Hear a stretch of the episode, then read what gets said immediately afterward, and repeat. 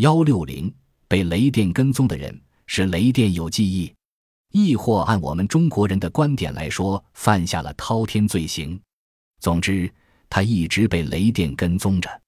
美国的佩戴乔巴达松自幼就曾受过雷击，虽然他当时幸免于难，但从那时以后，他的住宅受到了三次雷击，特别是一九五七年的第三次雷击，还把他的家烧得荡然无存。佩戴长大以后，跟一位多叫亚尼斯特·巴达松的男士结了婚，婚后在美国密西西比州的乡镇温班扎尔安家。这时雷神再度光临，三年内把他俩的家连续轰击了四次。最近发生在他们家的一次落雷所产生的电光，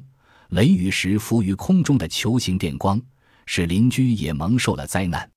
发生在今年的那次雷击最为恐怖。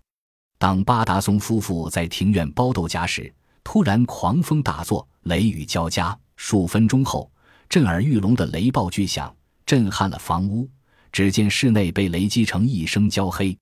当他俩跑出走廊时，发现庭院的植物及抽水泵都有受到雷击的痕迹，家犬被击死，受到雷击的地面留下了一条一米深且长沟。一个人一生中竟遭八次雷击，这可真是令人费解。